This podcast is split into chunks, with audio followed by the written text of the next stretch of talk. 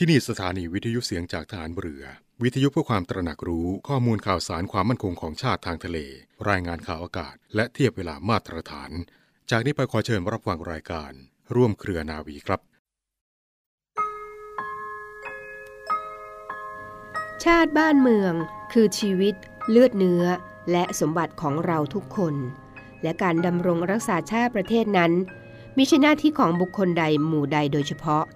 หากแต่เป็นหน้าที่ของทุกๆฝ่าย ทุกๆ คน ที่จะต้องร่วมมือกระทำพร้อมกันไป โดยสอดคล้องกัน เกื้อกูลกัน และมีจุดมุ่งหมาย มีอุดมคติอันร่วมกัน ถ้าหมู่หนึ่งหมู่ใดทำหน้าที่ย่อหย่อนเป็นอันตรายไป ก็อาจทำให้ทั้งชาติแตกสลายทำลายไปได้ พระบรมราชวาทของพระบาทสมเด็จพระบรมชนกาธิเบศรมหาภูมิพลอดุลยเดชมหาราช บรมนาถบพิตร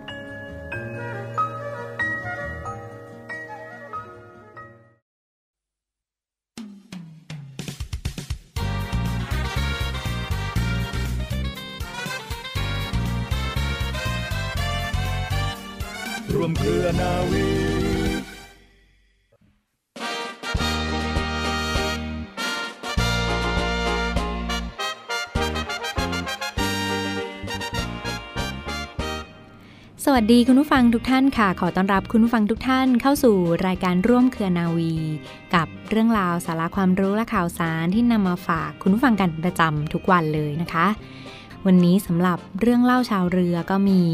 เรื่องราวประวัติความเป็นมาของวันสดุดีวิรชนกองทัพเรือ ซึ่งตรงกับวันที่ 17 มกราคมที่จะถึงนี้ กับเหตุการณ์ทัพเรือไทยปะทะทัพเรือฝรั่งเศสในยุทธนาวีเกาะช้างมาฝากคุณผู้ฟังเป็นความรู้กันค่ะยุทธนาวีเกาะช้างนั้นสืบเนื่องมาจากกรณีพิพาทอินโดจีน ระหว่างไทยและฝรั่งเศสนะคะ ซึ่งก่อนฝรั่งเศสจะประกาศสงครามกับเยอรมนีในช่วงสงครามโลกครั้งที่สอง ฝรั่งเศสก็ได้ขอให้รัฐบาลไทยลงนามในสนธิสัญญาห้ามรุกรานอินโดจีน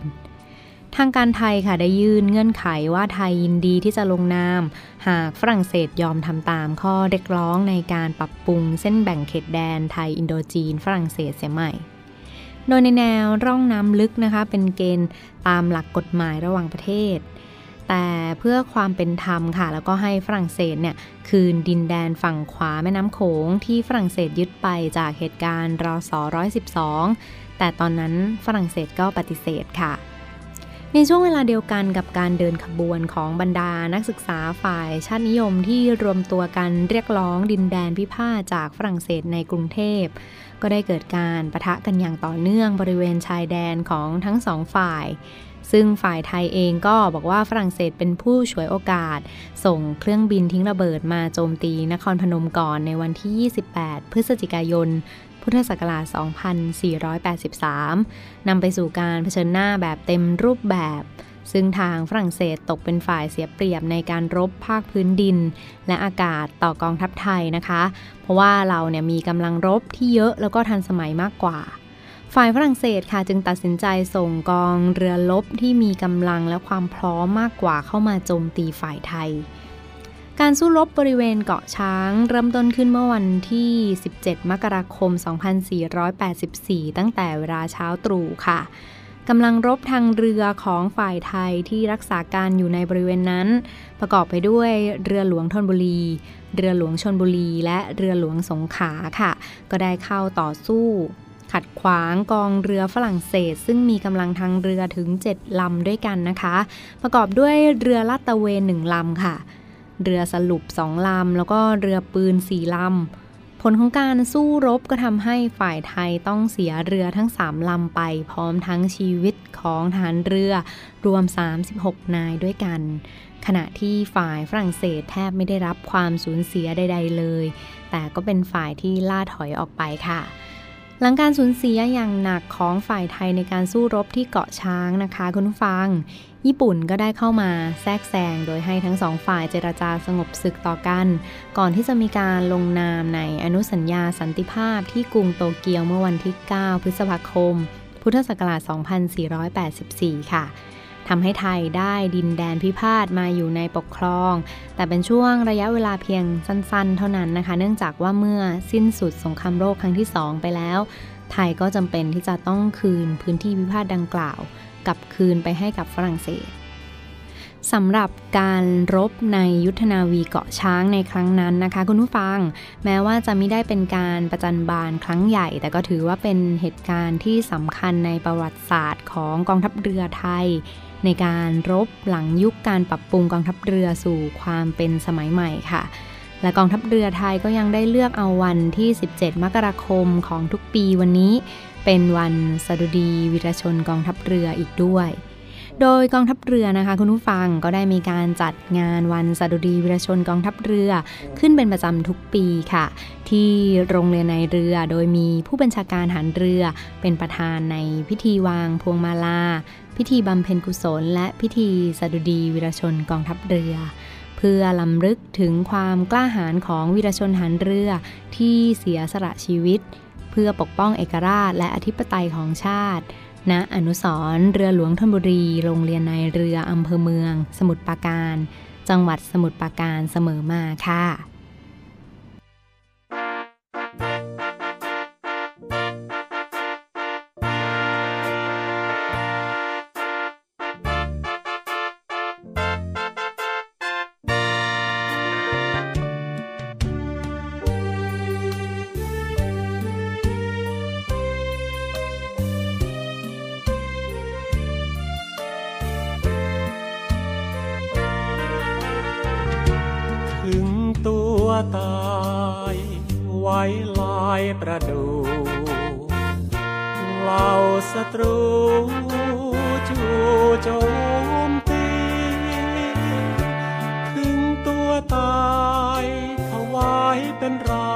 ราชพลี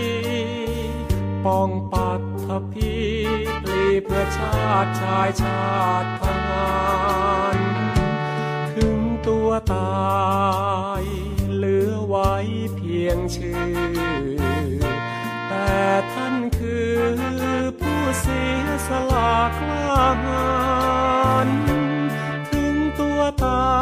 ยฝากไว้ความดีชั่วการ สถิตสถานทิพวิมานสุขาวดีกราบคารวังผู้เสียสละชีวิตลบุญอุทิศนักรบแห่งราชนาวี เอกราชเป็นชาติอยู่ทุกวันนี้ อสาดูดีเหล่านาวีสีแผ่นดิน ถึงตัวตายไว้ลายชื่ออยู่ เกียรติเชิดชูผู้นาวิน ถึงตัวตายตอบแทนพระคุณแผ่นดิน สถิตคู่ทานิน วีรชนกองทัพเรือ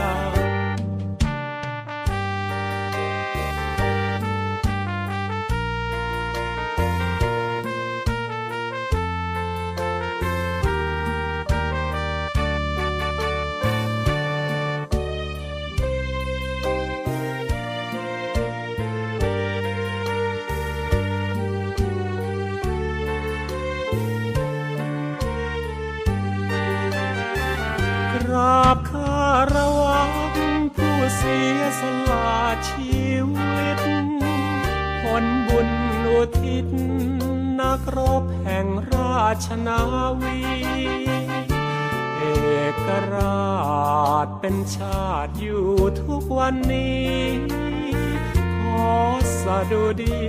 เหล่านาวีสีแผ่นดิน ถึงตัวตาย ไว้ลายชื่ออยู่เกียรติเชิดชูผู้นา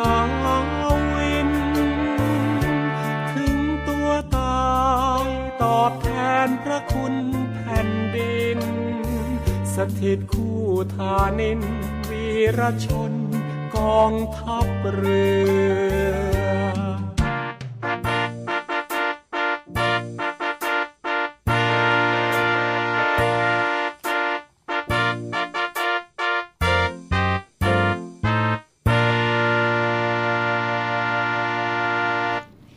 คุณผู้ฟังกลับเข้าสู่ช่วงนี้ของทางรายการกันอีกครั้งหนึ่งเรื่องราวข่าวสารสาระดีๆ ที่มาฝากทุกท่านกันอย่างต่อเนื่อง รับฟังผ่านทางสถานีวิทยุเสียงจากทหารเรือ สทร 15 สถานี 21 ความถี่ทั่วประเทศไทย มาที่เรื่องราวของโรคโควิด -19 กันบ้างคุณฟังค่ะโรคภัยไข้เจ็บในช่วงนี้ก็ต้องเฝ้าระวังกันอย่างต่อเนื่องนะดูแลตัวเองให้ปลอดภัยห่างไกลจากโควิด -19 ไม่ประมาท กาดไม่ตกนะดูแลตัวเองกันไว้ก่อน สวมใส่แมส ใส่หน้ากากอนามัยกันตลอดเวลาที่ออกไปพื้นที่สาธารณะ ล้างมือเป็นประจำนะคะแล้วก็ไม่สัมผัสจุดเสี่ยง ล้างมือเป็นประจำนะไม่สัมผัสจุดเสี่ยง ทั้งราวจับราวบันไดหรือว่าปุ่มกดลิฟต์ต่างๆ เหล่านี้ค่ะ โทรศัพท์มือถือธนบัตรนะถ้าเราจับบ่อยๆ ก็หมั่นใช้สเปรย์แอลกอฮอล์เช็ดทำความสะอาดเป็นประจำนะห่างไกลโรคภัยไข้เจ็บกันไว้ก่อน นี่เป็นอีกหนึ่งความห่วงใยจากทางรายการที่มาฝากทุกท่านกันในช่วงนี้ค่ะ ทีนี้ค่ะมากันที่เช็คอาการโควิด -19 กันบ้างคุณฟังคะ นอกจากมีไข้สูงกว่า 37.5 องศาเซลเซียสแล้ว มีไข้ไอจามแล้ว ยังมีอาการอะไรอีกบ้างที่เสี่ยงต่อการเป็นโควิด -19 หรือว่าท่านใดที่ร่างกายแข็งแรงดี เขาก็อาจจะไม่มีไข้สูงมาแทรกซ้อนเลยทีเดียวนะ ดังนั้นก็ลองมาเช็คอาการดูว่ามีอาการไหนบ้างที่บ่งบอกหรือว่าเป็นความเสี่ยงต่อการเป็นโควิด -19 ได้บ้าง อาการของผู้ป่วยโรคติดเชื้อไวรัสโคโรนา 2019 หรือโควิด -19 นั้นเห็นได้ชัดเลยทั้งมีอาการไข้นะมีไข้สูงมากกว่า 37.5 องศาเซลเซียส มีอาการไอ จาม เจ็บคอหรือคอแห้ง หายใจเหนื่อยหอบ หายใจไม่สะดวกแน่นหน้าอกต่างเหล่านี้ นอกจากนี้ค่ะทางการแพทย์เขายังออกมาบอกว่า นอกจากอาการดังที่กล่าวไปแล้วเขายังมีสัญญาณอันตรายที่ อาจจะเป็นอาการของโควิด -19 เพิ่มเติม เช่น สูญเสียความสามารถในการได้กลิ่นและรับรสนะคะ ดมไม่ได้กลิ่นแล้วก็ลิ้นไม่ได้รสค่ะ ได้กลิ่นไหลน้อยลงหรือว่าแทบจะไม่ได้กลิ่นเลยนะทั้งทั้งที่ปกตินั้น เราเคยชินกับกลิ่นนั้นเป็นประจำค่ะ รวมทั้งลิ้นที่รู้สึกรับรสชาติน้อยลงทานอาหารอะไรแล้วรู้สึกรับรสชาติน้อยลงหรือว่า แทบจะไม่ได้รับรสชาติใด ๆ นั้นเลยนะเปรี้ยวหวานมันเค็ม เหล่านี้ค่ะพบว่าเป็นอาการเบื้องต้นสำหรับผู้ป่วยที่ติดเชื้อโควิด -19 นะเป็นอาการนำในผู้ป่วยที่ได้รับเชื้อโควิด -19 นะในเบื้องต้นระยะฟักตัวหรือว่า อาจจะพบได้มากถึง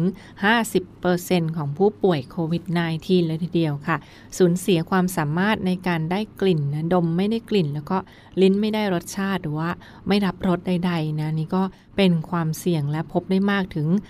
50%ของผู้ป่วยโควิด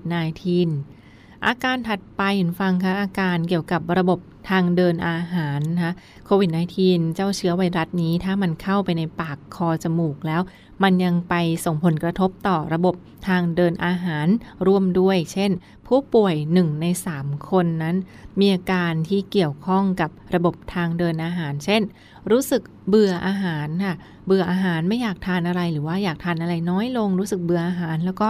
มีอาการท้องเสีย เป็นประจำนะท้องเสียร่วมด้วย คลื่นไส้อาเจียน แล้วก็ปวดท้องร่วมด้วยนะเบื่ออาหาร ท้องเสีย คลื่นไส้อาเจียน ปวดท้องร่วมมาด้วยนะเป็นอาการแทรกซ้อนมาจากโควิด -19 อาการถัดไปฟังค่ะเป็นอาการเกี่ยวกับระบบสายตาของเราการมองเห็นเนี่ยแหละค่ะ ผู้ป่วยส่วนใหญ่ที่มีผลกระทบด้วยนะดังเช่นติดโควิด -19 แต่บางรายก็อาจจะไม่มีผลกระทบ เช่น การตาแดง ระคายเคืองตานะคะ ตาอักเสบ หรือว่าน้ำตาไหลตลอดเวลา มีการตาแดงค่ะ ก็อาจจะส่งผลกระทบจากเชื้อไวรัสนี้ได้เช่นเดียวกัน และประการสุดท้ายค่ะ อาการเกี่ยวกับระบบประสาทค่ะคุณฟังคะบางท่านที่เป็นโรคโควิด -19 เรื้อรังก็อาจจะมีอาการของระบบประสาทเกี่ยวเนื่องมาด้วย เช่น ปวดหัวบ่อยๆ เวียนศีรษะ เวียนหัวบ่อยๆนะคะ ผู้ป่วยที่มีอาการรุนแรงเขาอาจจะพบ เกี่ยวเนื่องไปถึงโรคระบบประสาทเฉียบพลันด้วยทีเดียวค่ะ โรคประสาทแบบเฉียบพลัน เช่น สมองขาดเลือด เดินเซ รู้สึกชาตามมือตามแขนขาต่างๆนะคะรู้สึกอ่อนแรงแล้วก็หมดสติหรือว่าชักได้เลยทีเดียวนะคะเป็นอาการทางระบบประสาทที่มีความเกี่ยวเนื่องกับโควิด -19 ที่บางรายอาจจะได้รับผลกระทบด้วย เช่น รู้สึกปวดศีรษะ เวียนหัว แล้วก็มีอาการรุนแรงไปจนถึงโรคประสาทแบบเฉียบพลัน เช่น สมองขาดเลือด เดินเซนะรู้สึกชาตามจุดต่างๆ ของร่างกาย แล้วก็อ่อนแรงและหมดสติได้นะคะ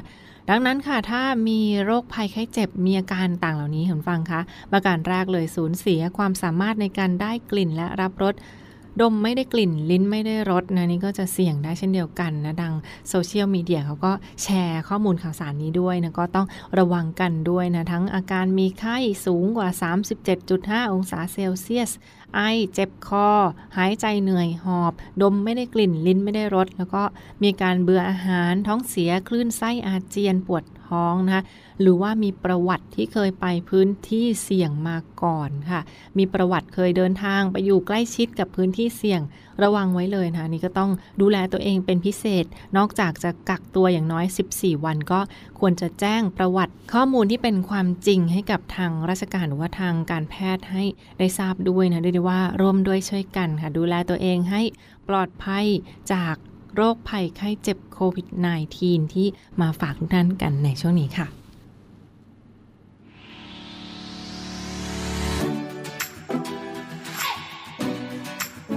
ศูนย์ปฏิบัติการแก้ไขสถานการณ์ฉุกเฉินด้านความมั่นคงกองทัพเรือ หรือสอปมทร 9 ข้อควรปฏิบัติในสภาวะโควิด -19 1. ล้างมือด้วยสบู่ หรือแอลกอฮอล์เจลอยู่เสมอ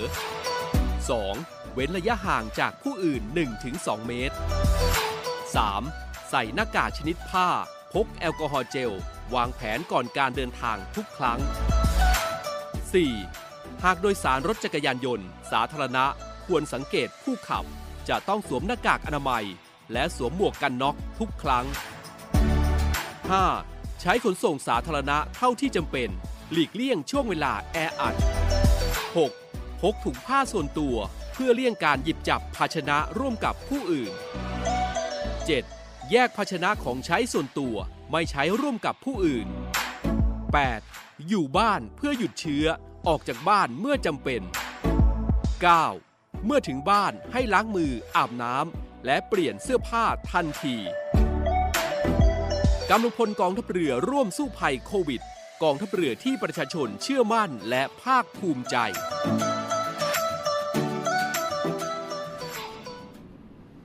คุณว่างมาปิดท้ายกันที่อีกหนึ่งข่าวสารประชาสัมพันธ์ในส่วนของคณะกรรมการบ้านพักข้าราชการกองทัพเรือค่ะ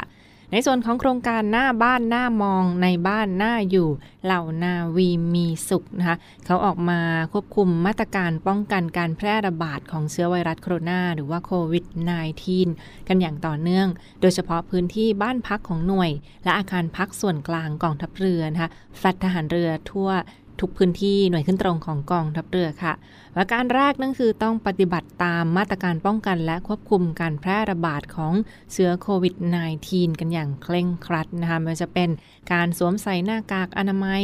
ล้างมืออยู่ตลอดเวลานะคะแล้วก็ลดการสัมผัสเว้นระยะห่างทางสังคม รวมทั้งทำความสะอาดฆ่าเชื้อตามจุดเสี่ยง หรือว่าจุดที่มีผู้คนสัมผัสอยู่ตลอดทุก 2 ชั่วโมงเป็นอย่างต่ำค่ะเรียกได้ว่าเป็นมาตรการป้องกันและควบคุมการแพร่ระบาดของเชื้อโควิด -19 กันอย่างเคร่งครัด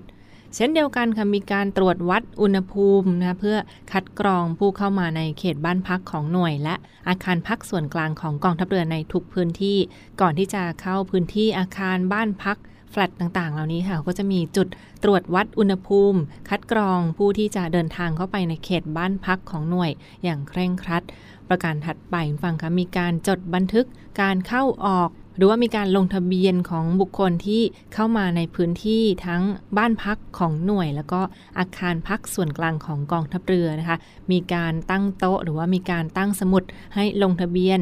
การเข้าและออกของจุดต่างๆ ในบ้านพักอีกด้วย และประการสุดท้ายฟังคะมีการตรวจพบหรือว่าถ้าสมมุติว่ามีการตรวจพบผู้ติดเชื้อโควิด -19 แล้วก็ ผู้ที่เคยเสี่ยงต่อการเดินทางไปยังจุดเสี่ยงต่างเหล่านี้ค่ะ เขาก็จะให้แจ้งไปที่ศูนย์ตอบโต้ภาวะฉุกเฉินโควิด -19 กองทัพเรือนะคะ แจ้งไปโดยตรงที่ศูนย์ตอบโต้ภาวะฉุกเฉินโควิด -19 กองทัพเรือ สปกทรหรือว่า สายด่วนโทร1696 ค่ะ สายด่วน 1696 ได้ตลอด 24 ชั่วโมงนะถ้าพบว่ามีผู้เสี่ยงหรือว่ามีผู้ต้องสงสัยว่าติดเชื้อโควิด -19 มีอาการต่างนี้ค่ะ ก็ให้รีบโทรแจ้งหน่วยต้นสังกัดหรือว่าโทรไปที่ 1696 โดยทันท่วงทีค่ะ นี่ก็เป็นอีกหนึ่งมาตรการที่ได้ได้ว่าในส่วนของกองทัพเรือก็ยังคง ร่วมมือร่วมใจค่ะ ป้องกันโควิด -19 กันอย่างต่อเนื่อง เพื่อผ่านพ้นสถานการณ์นี้ไปพร้อมๆกันค่ะ อีกหนึ่งบรรยากาศของโครงการหน้าบ้านหน้ามองในบ้านหน้าอยู่เหล่านาวีมีสุข เพื่อป้องกันการแพร่ระบาดของเชื้อโควิด -19 ค่ะและทั้งหมดคือเรื่องราวข่าวสารจากกองทัพเรือในวันนี้นะทางรายการร่วมเครือนาวีขอขอบคุณทุกท่านที่ติดตามรับฟังและพบกันได้ใหม่ในทุกวันเวลาประมาณ 12 นาฬิกาเป็นต้นไป วันนี้เวลาหมดลงแล้วลาไปก่อน สวัสดีค่ะ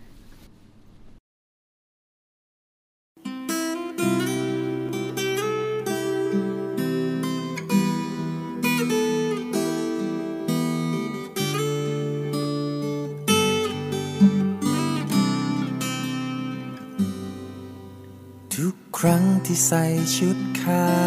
ว เสื้อกาวที่เราภูมิใจ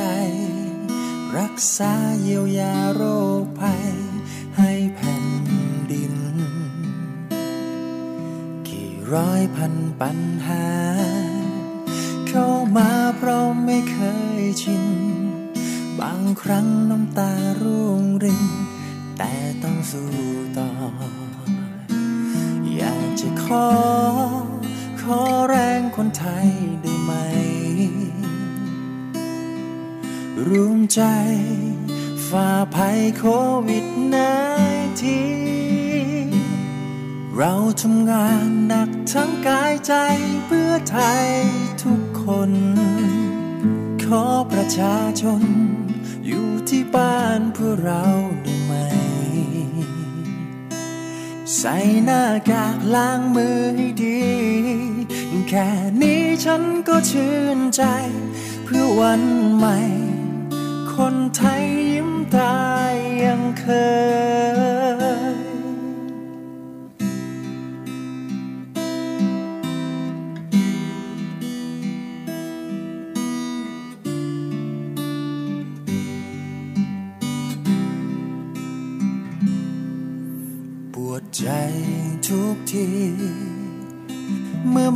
คนไข้รายใหม่บันทอนเมื่อโรคร้าย ต้องพรากชีวา ขอบคุณทุกคน ที่ส่งแรงใจนั้นเข้ามาพร้อมรบเต็มบัตรา จากหัวใจ นักรบเสื้อกา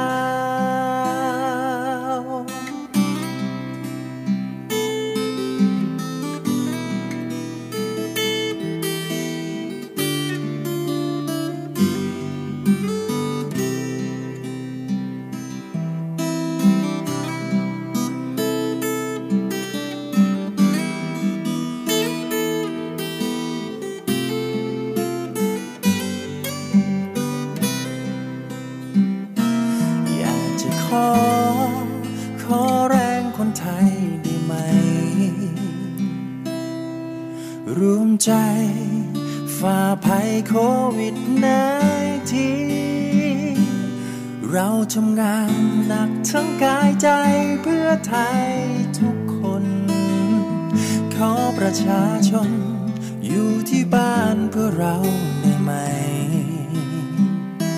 ใส่หน้ากากล้างมือให้ดี แค่นี้ฉันก็ชื่นใจ เพื่อวันใหม่ คนไทยยิ้มตายยังเคย เพื่อวัน คนไทยยิ้มได้ เหมือนเคย